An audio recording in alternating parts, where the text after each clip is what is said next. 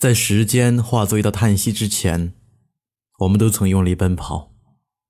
欢迎光临路人酒馆，我是程东。本期故事编辑何文娜。这一年我读大一，每到晚上，学校小吃街的味道沿着整条街蔓延到每个行人的嗅觉。夜幕降临，烧烤摊弥漫着的香气，啤酒瓶的碰撞，客人的猜酒划拳。老板的大声吆喝，总是充满着生活的气息。整条街总有一家店是你经常去的，总有些人是你能感到亲切的。我常去的一家店叫做重庆小面，很小的店面，简单的陈设，外面放着四张桌子。老板是对夫妻，他们是四川人。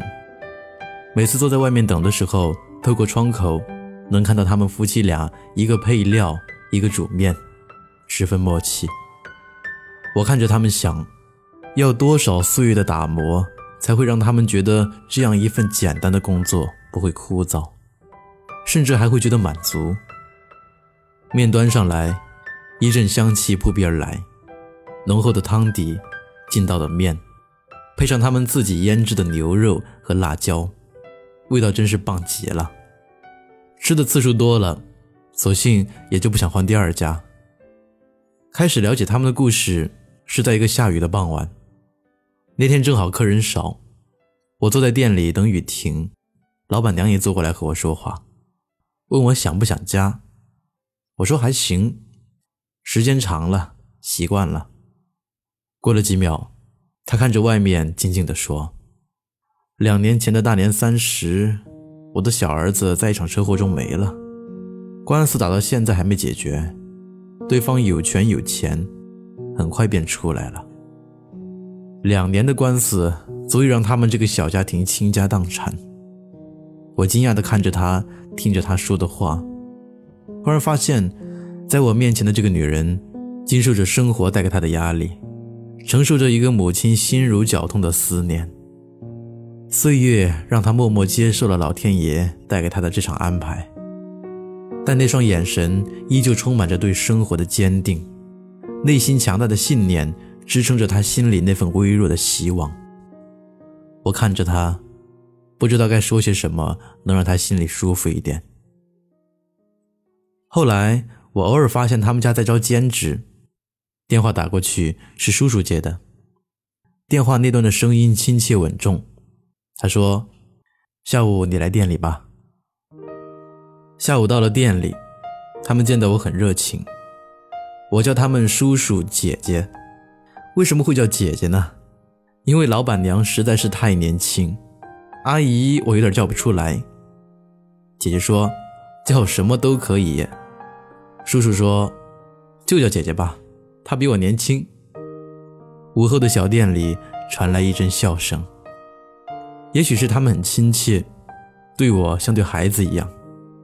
我在店里做的得心应手，忙的时候姐姐便会过来帮我的忙。接触下来，我才知道叔叔比姐姐大十多岁，年龄和我爸爸同龄，怪不得姐姐这么年轻。叔叔平时话很少，但做事稳重，尤其是在做面的时候极其认真。姐姐喜欢吃提子。叔叔每天早上去采购东西的时候，都会给他带一大串提子，很新鲜的那种。姐姐有时候会莫名逗一下叔叔。店里没人的时候，叔叔会坐在外面的躺椅上玩手机。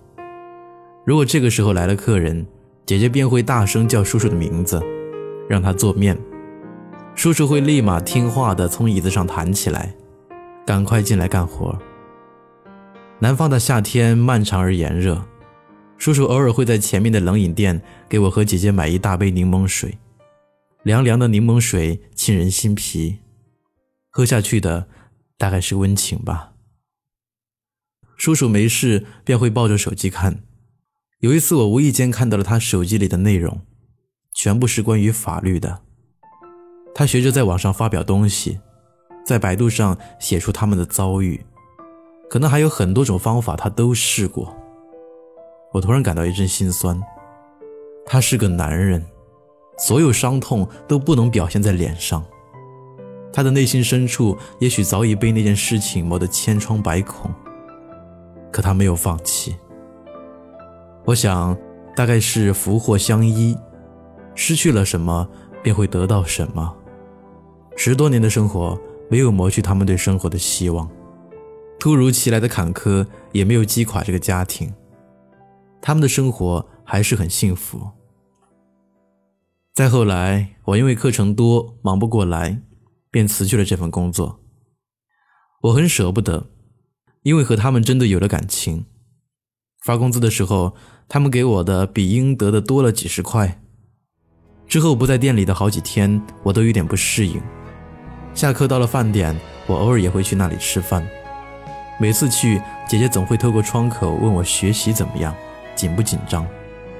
在面做出来的时候，也会默默的给我多加一个鸡蛋，说。赶快趁热吃吧。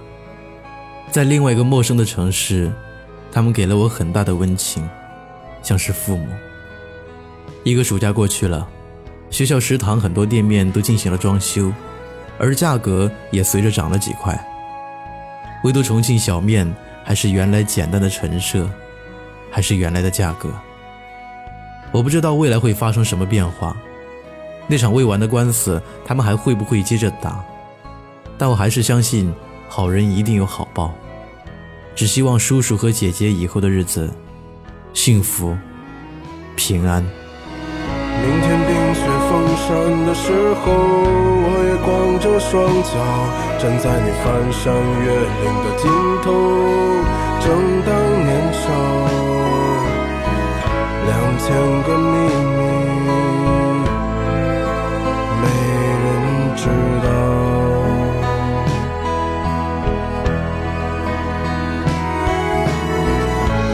在春天到来的时候，轻轻歌唱，唱一首关于冬天的歌谣，漫漫长长，鸽子啊，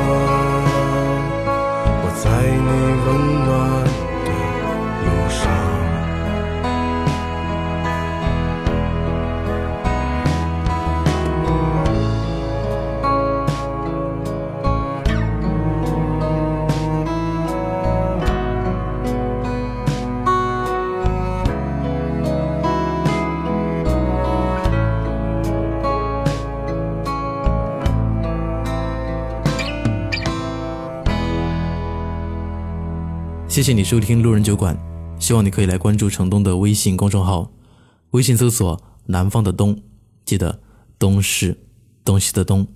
下期见。